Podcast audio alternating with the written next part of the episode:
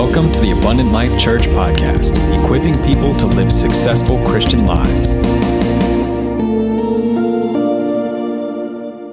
And today, I really felt led to share with you around a topic and for us to explore in God's Word today, a topic that I feel is absolutely necessary, timely, and countercultural to our society and the world around us. Today, I want us to talk about what it looks like for us to actually experience the rest of God in the midst of the busy, in the midst of the anxious, in the midst of exhaustion and, and burnout that is so easily uh, something that people in our society experience today. And and I think it's a necessary conversation for us to have because uh, man, I don't know about you, but at different times I feel a little or a lot exhausted just by life. You know, I think it takes a lot to be a responsible adult these days, and especially in the times that we're living in. I mean, between managing finances and uh, managing our careers and our jobs and making sure that errands are run and the bills are paid and making sure that the laundry is done and making sure that we are actively connecting with our community and serving for the greater good and being a part and serving here at church, and then making sure that we have time for our friends friends and our family. I mean, uh, you get what I'm saying? Sometimes it just gets a little lot, right? It's a needed conversation. And then it's a timely conversation because 2020, you know, need I say more? This has been a tiring year for all of us between a pandemic and an economy that's having its ups and downs and racial injustices that have been exposed, and we are living through another election year. I don't know about you, but there have been moments this year where I have been scrolling news on my phone or watching TV and watching the latest news updates, and I just needed a break. Like I literally had to step away and be like, I, "This is getting a little toxic here. I just need a second, you know, to regroup." And I'm sure I'm not the only one. And this is also a countercultural conversation because let's face it, we live in a busyness addicted society, you know? We, we have instant everything with a click of a button on our phones, you know, live streaming, instant downloading, instant connection. We get to hail car services and groceries and fast food to our home with a click of a button on our phones. We move fast. Life is happening fast and we keep going faster and faster and, and we continue to be consuming content at all times. It's, it's abnormal for us to just be still, to be quiet. Our attention spans are at an all time low. And for Gen Z, the generation, the first generation being completely raised on this digital social media age, so is their mental health. We are overstimulated, over distracted, overworking in both the name of work and pleasure. It's becoming more and more foreign to us to just have moments of uninterrupted rest where we can reflect, where we can process, where we can create space to hear the voice of God speaking to us in our daily lives. In fact, Bill Ervolino of the Chicago Tribune, he wrote an article in 2017 that I thought was fascinating, and it's titled this Everybody is Exhausted. Stress and social media are taking their toll. That's, that's really encouraging, isn't it, to read a title like that? Everyone's exhausted.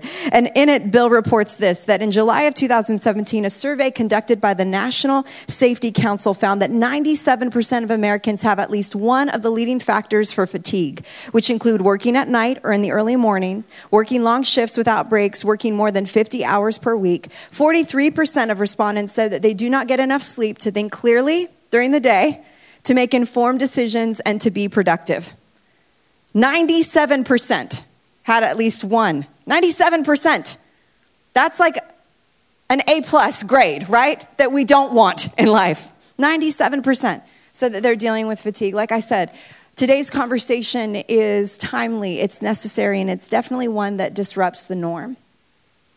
Now, what I find interesting about this conversation is that I think that intellectually, most of us understand in this room the need for rest. Like, if we were to do a quick poll right now, those who are watching here and maybe those join, joining online at, at another time, they could engage in a different way, maybe through the chat. But right now, those in this room, how many of you believe that rest is good for you? Would you raise your hand? Okay, perfect. All right, we're kind of on the same page. Good. How many of you wish you had a little more rest in your life? Would you raise your hand? Okay, so there we just summed up the great dilemma. Like, we know that rest is good for us, but we aren't getting enough of it. Why? You know, recently, my husband and I, we moved apartments. Uh, we are in Manhattan. We're in New York City, so we don't have homes, we have apartments. And uh, we moved into a larger apartment at the beginning of the year, and we were really excited. And it had some upgrades. It had a washer and dryer in the unit. And when I say that outside of New York City, everybody's like, well, of course you have a washer and dryer. But in New York City, that's actually quite a rare thing. It's like a good staple. You are in a good spot, stay here for a few years. You've got a washer and dryer in your unit. And so we moved in, and I was really excited to start using this new appliances that were bigger, uh, or they were newer than the ones that we had had before. And I used the washer great. I used the dryer, did a load of laundry, and all of a sudden, as soon as I turned it on, it sounded like there was construction happening in our apartment. Like it was so loud, this noise. And uh, we called our manager. They took a look at it. They sent some people to, to take a look at the dryer, and they said, you know, it's, it's, there's a part that needs to be changed and switched out. They looked into getting that part, and they found that the appliance was so old that they no longer made made that part to repair it, so they just had to get some new washer, a new washer and dryer for us, which I'm okay with. I wasn't complaining. That sounds great. But then the pandemic happened, and so there was a back order on everything. So it took months for us to get our washer and dryer. And finally, they installed the new washer and dryer. And I mean, this is so nice. Some of you have washer and dryers like this, but it's like one that's like got all the buttons, you know. When a load of laundry is done, it like sings to you at the end. It's like. I'm like, oh, thank you. You're making my day wonderful in many ways. I was so excited to use this this. And so use the washer, great, use the dryer, and s- still, this noise. All of a sudden, this noise comes back, and it is just as loud. It's louder than ever. Uh, my husband hears the noise. We call our manager. The manager hears it. He, it's so loud in our apartment building that he thinks something must be wrong in the building, like that there's a pipe that's broke or something that's happening, a leak on the roof. So he's frantic to try to figure out what's going on. And they bring in somebody, they examine it, they take a look at it, and they find that it's actually not the appliance, but there's something wrong with the fan. And in order for them to get to the fan, they have to go into a guest bedroom of ours, not even the same room where the, the dryer is. They had to cut a hole in the ceiling so that they could get to the fan and they realized that there was something off with the fan. It had, it had gotten off of its alignment and that was making the noise. so I'm actually really happy that it took them that long to find that out because I got a new washer and dryer, so I'm not complaining. But the moral of the story is that if you want to actually change what is happening, you have to get to the root issue. You can't just upgrade, you can't just read a book, you can't just attend a seminar. You have to get to the root issue of what is going on. You have to know the deep why of what is causing something if you're going to get a different result. And so today, with the time that we have, I want us to explore the deep why. Why is it that rest is something that feels more and more foreign to us? And what would it look like for us to develop a rhythm of rest in our lives that gets to receive rest as the gift from God that it actually is? So let's talk about four reasons why I believe, and scripturally we see, why we don't rest the way that we could be, and how we could begin to experience the rest that is going to cause us not just to survive in life, but to actually thrive. So here's the first reason the first reason I believe that we don't actually rest and receive rest the way that we could is because we don't understand that rest is a gift from our Heavenly Father who loves us. Now, I think when we talk about things like work and productivity and rest, I recognize that that's a bit of a loaded kind of conversation because we all have our different backgrounds and experiences that we bring to this conversation. You know, some of us, we grew up in homes and environments where there was a great value placed on working hard. And for some of us, there was always a concern about finances in the home. Maybe we grew up in environments where that was a, a, conversation piece that was always very stressful and we were always having to really fight to make ends meet. Maybe we might be in a situation like that right now ourselves. Maybe it, it caused a, a lot of tension in the home.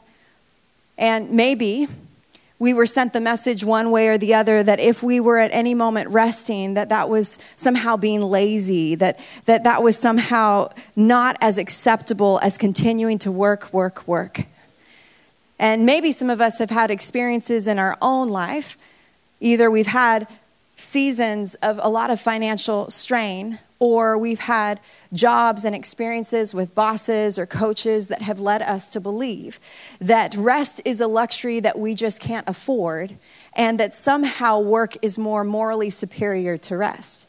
Now, the problem with this thinking is that over time we begin to see God a little bit like some sort of very demanding foreman, and we are the workhorses, and that God works for those who work and that He always constantly is demanding our blood, sweat, and tears. And anything less than that is being lazy, it's being ungrateful. Now, in Scripture, we definitely see a theme that working diligently and working excellently is a form of worship to God. That we are called as Christians to work in such a way that people see our good deeds and glorify our Father in heaven. We see that work is actually something that can be holy and sacred in our lives, but we also see that God doesn't just model what it means for us to work in a godly way, but also rest. In fact, when we are first introduced to God in the Bible, in Genesis, at the very beginning of time, what does God do? He works, yes, but then what does He do? He rests. In Genesis chapter 2, it reads this way On the seventh day, God had finished his work of creation, so he rested from all his work. And God blessed the seventh day and declared it holy because it was the day when he rested from all of his creation. Now, I'm convinced, personally, from my own experience and examining scripture, that God is absolutely infinite in his power and his strength and his might. I don't think that God rested on the seventh day because he needed it. I think he rested because he was teaching us something and because there was joy in the rest. Now, for us, it's a little different. We actually need the rest. We have physical limits. But God is also showing us in Genesis 2 that rest is not just something that we need so that we can regain the energy to just keep working, working, working, but there's actually joy in the rest for us, that it is a gift to be received in our lives. And Jesus actually echoes this. Jesus continues this in his teachings in the New Testament. Listen to the language that Jesus, the Son of God, who models the heart of God for all humanity, who reveals God the Father to all of us, he says in Matthew 11, Come to me, all you who are what weary and burdened, and what I will give you rest. Take my yoke upon you and learn from me, for I am gentle and humble in heart, and you will find rest for your souls. For my yoke is easy and my burden is light. Friends, make no mistake about it. Yes, God wants us to work. Yes, there is joy in the work. Yes, there is progress in the work. Yes, God will bless the work, but also God gives us rest, and we need both. And when we work well and we rest well, in both of those spaces, we experience gifts from God blessing from God. He loves us as a heavenly father, and he gifts us with rest as a gift to receive. I think another reason why we don't rest is not only because we don't understand that it's a gift from God, but also we find our identity in what we do. We, over time, can easily find our identity in our busyness. Now, we're trained to do this, by the way, from almost like day one. When you meet somebody, what is one of the first questions that they ask you or you ask them? What do you do? What do you do? What do you do? Hi, what's your name? What do you do? What do you do? What do you do? It's all about what we do, right? Now, St. Augustine, he wrote this, and oh, it's truth for all of us in our souls today. God, you have made us for yourself, and our hearts are restless till they find their rest in you. Ooh. Preach, St. Augustine, preach. Because I think many times we end up sacrificing our well being on the altar of exhaustion because we find our identity and our self worth in what we do.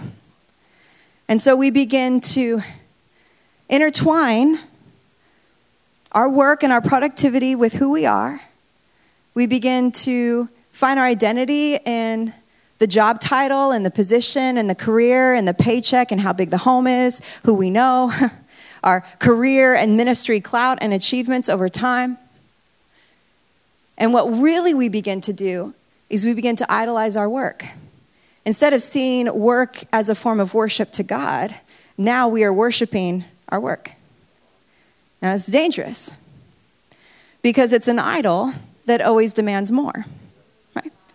Because we'll, we'll, we'll never have a big enough office We'll never have a big enough paycheck. We'll never have a big enough platform. We'll never have big enough followers. It'll never be enough. And ultimately, all of this is simply a search for significance, isn't it? It's revealing that every single one of us, what we really, really long for is unconditional love. For someone to tell us what our value is. And friends, that can only be found in Jesus Christ. His love and His love alone.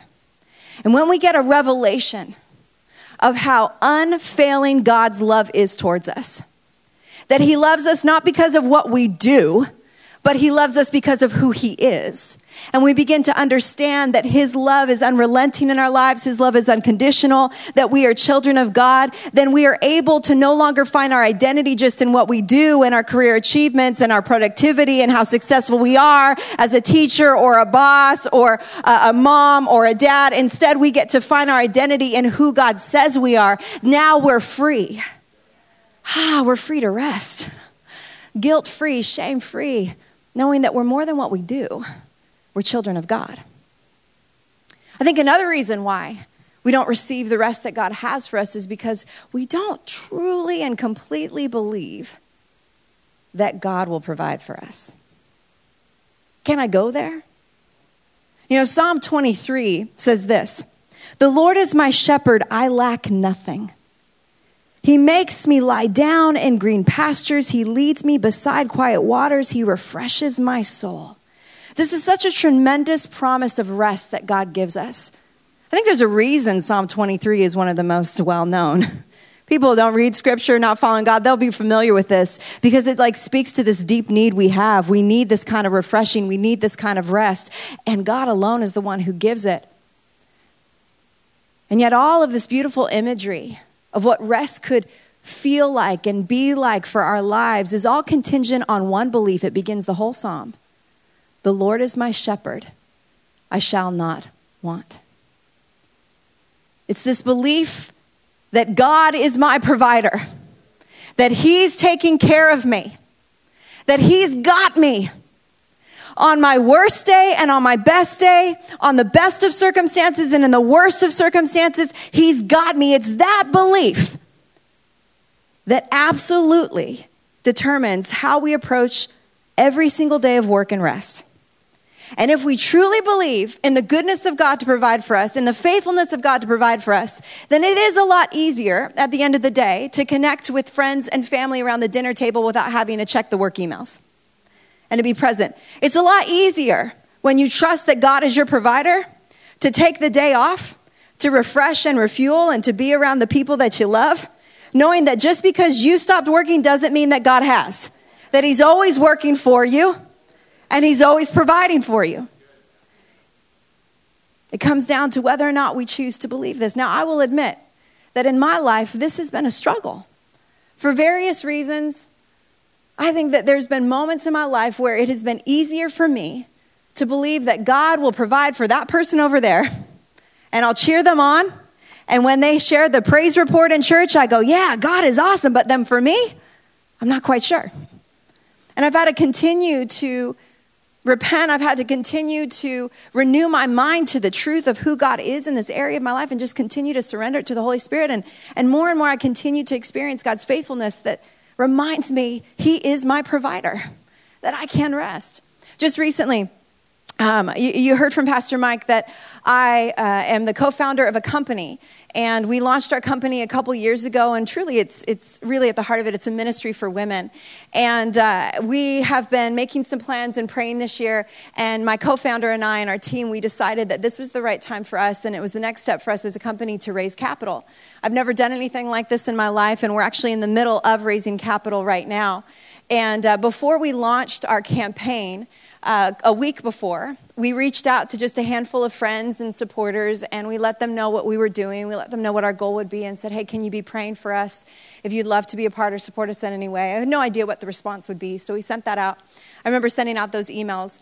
By the end of that same afternoon, I had gotten two calls from people, and between those two donors, we'd already exceeded our original goal like that quickly. We hadn't even made the campaign public and we already reached our goal.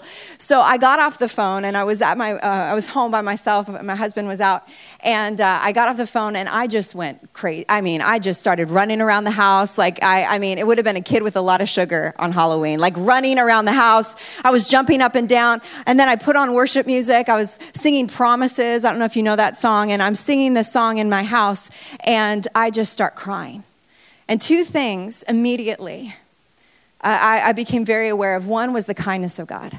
Because God could have provided at any moment during the campaign, He could have come through that way, like at any moment. But to do it on the very first day, wow, the kindness of God, you know? And then my second thought was, wow, I have to repent here. because my faith was so small. Like, my God is so big, and here I was believing that this would be a miracle, and He's already done something that I thought was going to take us at least 40 days, He did in one afternoon. So I need to go back to the drawing board and dream with God and have a little bit bigger faith for what could be. Now, I share this story with you because I know that we all have moments where we're in seasons where we're trusting in the provision of God. And sometimes that trust is easier than others. I'm sharing this story to encourage you. God is a provider, and He's the greatest provider. And you could interpret the story in a couple different ways. You could interpret the story and go, oh, wow, I wish God would come through for me in one afternoon. Or you maybe could interpret it like it's more like three years in one afternoon because that's how long we've been building the company. But either way, I want you to know, regardless of whether or not it's in an instant or it's over time, that you can trust God. And the more and more that we can identify the places of unbelief in our heart and just continue to surrender them to a Father who loves us and cares for us, He will continue to show Himself faithful time and time again. We can trust Him, and when we trust Him, we're able to enter into rest. When we don't trust Him and we think we've got to take care of us, when we see ourselves as the ultimate source of provision in our lives, then we never truly can rest. Rest is possible for those who trust in the provision of God.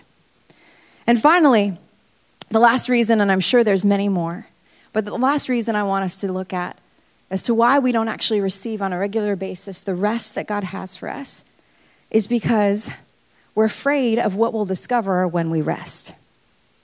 I mean, I actually believe that work and busyness, whew, it's a great distraction. I think sometimes it's easier to work the late night than it is to work on the marriage. Easier to scroll on Instagram for a couple hours than it is to get honest and vulnerable with close friends in your life about where you're really at. Easier to just Netflix binge than it is to turn off the TV and cry out to God for the healing that you really need. Now, don't get me wrong, I don't think there's anything innately wrong with work or connection through entertainment and any of those things, but when they become weapons of mass avoidance in our lives, then we have a problem.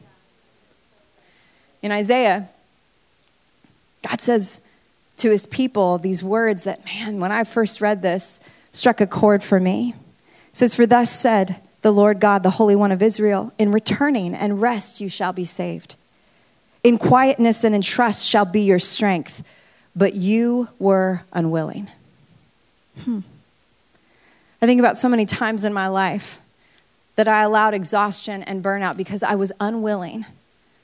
I was unwilling to deal with the deeper issues of my soul. I was unwilling to stop and pause and let God speak to me and maybe correct me and challenge me and discipline me and love me.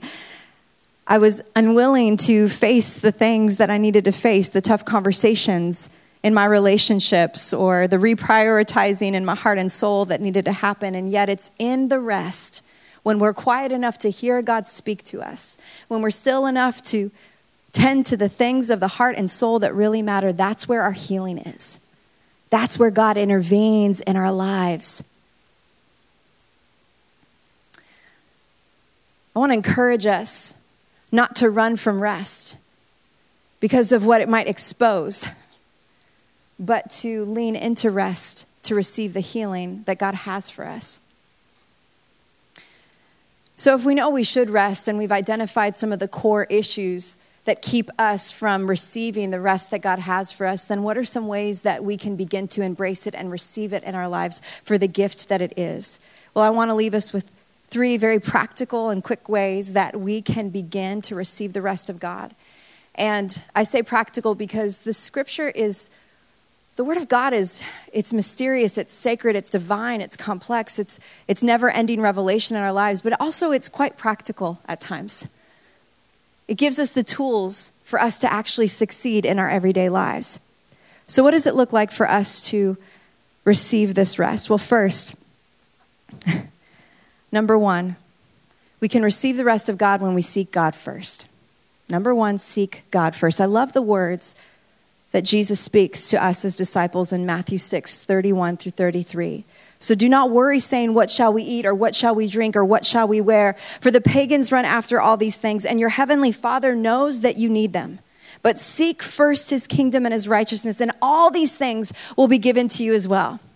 Seek first. Jesus is saying here, don't get caught up in the rat race of worry and exhaustion, but be different. You don't need to carry on like they do. You don't need to work yourself to the very end of yourself like they do. No, you can seek first the kingdom of God and his righteousness, and you can know that your needs are going to be met. You can live counterculture, but it's all about who's first in your life. Jesus is calling us to seek him first, not third, not fourth, not last. Not only when I'm really, really in a bind, but seek him first. So, what does it look like for you to seek God first? In your everyday daily life, what does that look like? For me, that looks like getting up early, but I'm a morning person, so I'll say that. But get up early, get my cup of coffee. Thank you, Jesus, for the gift of coffee. Get my Bible, sit down, and I begin to read scripture and I pray. And I take some moments to meditate on the goodness of God before the day gets going and I get caught up in the day. That's my way of seeking God first. But what does it look like for you? Maybe it's different spiritual disciplines. Maybe it's at a different time of day. Maybe you're a night owl and it's at night. Maybe you got young kids and you're like, you know what? When I'm in the bathroom and the door is closed, that's the only time my children are not asking for me, so that's going to become sacred space. Whatever it needs to be in your life. How are you seeking God first? Here's what I know about seeking it's active, it's not passive, which means we got to do something every day to seek God first. But when we seek God first, then we are denying the temptation to be caught up in this rat race. And instead, we get to find our rest and we get to not just have to strive for things in our daily lives, but now we can walk in the rhythms that God has for us, full of faith, full of hope, confident in the provision of God. Seek God first. Number two, commit to rest daily. Commit to rest daily. Isaiah 40, 31 says this but those who hope in the Lord will renew their strength. They will soar on wings like eagles. They will run and not grow weary. They will walk and not be faint. I love this because the language here is not survival mode, is it? It's like running, soaring. Yes. It speaks to how we were designed to live, that we were created for more. Not the bare minimum, but God wants to bless us. He wants us to thrive and flourish in every season of our lives. And yet, that's possible only because of this renewal. And I believe that renewal is not a one time thing. Renewal is a daily experience that we get to have because the Spirit of God is always with us. I think often we have a mentality that rest is something that's once a year, it's called vacation, when we can actually experience renewal every day in the presence of God. And so, what does it look like for you to create daily rhythms of rest? We get real practical now not just once a week or not just once a year. Now, we all have jobs, we all have lives, we all have kids, we all have, we all have responsibilities in this room. I'm not suggesting that we deny those responsibilities. I'm just saying, how can we be intentional about rest being in our daily rhythm? So maybe that looks like taking the lunch break. maybe that looks like at the end of the day saying, when we're eating at the dinner table, the phones are being put away so we can connect with each other. Maybe that looks like ending our day with some prayer so that we can actually talk to God about some of the anxieties maybe that have come up in the day, and we can lay down our burdens before Him and sleep knowing that God's taking care of us. I don't know what it looks like for you, friends, but I do want to invite you into finding some moment in your everyday where you commit to rest. And finally, and this is the last one, perhaps the greatest way that we can experience the rest that God has for us, and it's this honor the Sabbath weekly. The Sabbath, the one day a week that we step away from work, the one day a week that we don't check the emails, the one day a week that we don't have that one lunch meeting, the one day a week that we rest and refresh. And that day could look different for all of us, but it is a day that God has given us as a gift and also as a command. In Deuteronomy 5 12 through 14 reads this Observe the Sabbath day Keep it holy, as the Lord your God commanded you. Six days you shall labor and do all your work, but the seventh day is the Sabbath of the Lord your God.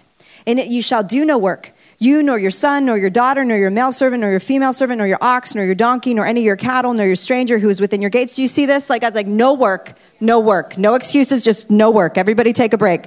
I love that God knows us because I think in this area of our lives, we're like, but, but, but this is an exception. But, but, but what about this? But, but, but, but I'm just going to do this one thing. Like God is, knows us. He knows us so well that even when he writes this command, he goes into more explanation than the other commands, knowing that this is the one that we're going to try to have excuses about. The Sabbath is a day of the week that we set aside from work to rest and honor God. Now, I do want to note, like I've said before, that the important detail here is this is not a suggestion, it is a command. Now, I don't want to have a legalistic approach towards this conversation, but I do want us to honor God. I want to encourage you to commit to honoring God and receiving the rest that He has for you once a week. And I do believe that it's contextualized to your season of life and your work schedule and what works best for you. We're having a shame free conversation right now around this topic. But I do want you to reflect and say, God, am I actually honoring you in this area? And what could it look like for me to trust you enough to take one day away? And what would look like rest for me? God, show me, Holy Spirit. What would look like rest for my family? What would look like rest in my marriage? What would that look like? And what could you do in that space? Because it's in this space of honoring God through the Sabbath that truly we keep those four reasons we talked about earlier at bay in our hearts. When we honor the Sabbath, then we are receiving the gift of rest that God has for us. When we are honoring the Sabbath, then we are taking a day where we're reminding ourselves, I'm more than what I do. I'm a child of God and I get to just rest and be. When we honor the Sabbath, we are trusting that even though we're resting, God is still working and providing for us. And when we honor the Sabbath, then we're allowing space in our heart and soul for the Spirit of God to speak to us, to bring healing to the broken places of our lives. In fact, Shelly Miller says this rest provides fine tuning for hearing God's messages amidst the static of life. And Charles Spurgeon wrote this Rested time is not wasted time, it is economy to gather fresh strength. It is wisdom to take occasional, occasional furlough. In the long run, we shall do more by sometimes doing less. I want to pray for us today. And I want to pray for us that we would yes, that we'd commit to being people that receive rest, but also I want to pray for those of us who find ourselves just weary in this room. That you would be refreshed by the Spirit of God here in this moment today. That you would have a renewed strength that you would be able to, in this season of your life, whatever you're up against, whatever challenges you're facing, that you would be able to live out what we read in Isaiah, that you would soar on wings like eagles, that you would run and not grow weary, that you would walk and not be faint, that your strength would be renewed in this place right now. I'm going to pray for you. Jesus, thank you. Thank you that you give us rest. Yes, you give us work and also you give us rest, and we receive your rest right now. Lord, we repent of the places where we've been addicted to busyness, where it's been hard to be silent and still to hear your voice, where we've been distracted, where we've been overwhelmed. We bring it all to you right now, God, and we say, Be our God of rest. Refresh our souls, restore our souls in the rest. Speak to us in the rest. Bring healing to relationships, to marriages, to families. Bring healing and restoration to our own lives and our hearts, God, in the rest. We receive it. We receive it afresh and anew.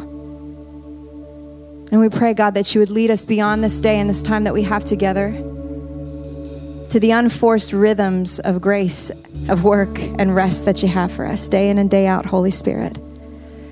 May we not worship our work and our busyness, but worship you and find you in the work and in the rest, and all to your glory. In Jesus' name, amen and amen and amen.